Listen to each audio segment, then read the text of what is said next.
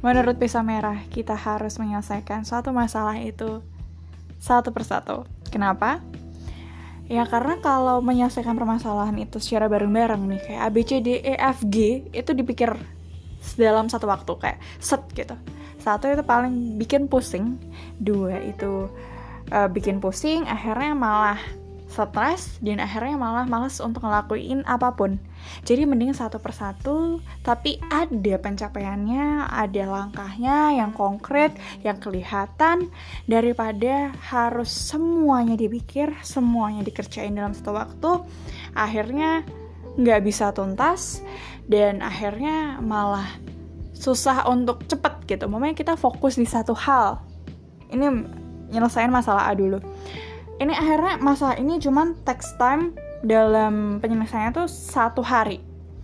Dan kalau coba kita memilih untuk menyelesaikan permasalahan A, B, C, D, F, G dalam satu waktu, itu waktunya akan mungkin berbulan-bulan bisa. Karena emang dipikir langsung kayak langsung tek gitu.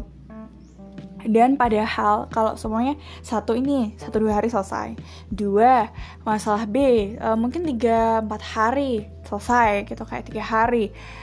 Terus habis itu masalah C mungkin 1-3 hari gitu.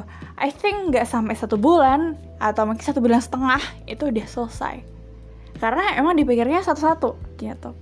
Dan sama kayak pencapaian juga, sama kayak segala sesuatunya juga harus dilakuin satu persatu.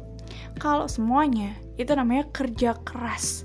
Dan sometimes itu bukan kerja cerdas ya. Kalau kerja cerdas mungkin lebih kayak satu persatu. Selesai dulu, yang penting ini selesai. Oke, selesai, it's done gitu. Ini udah dikumpulin kayak, yang penting itu dulu deh. Kayak gitu. Pisa Merah, pamit.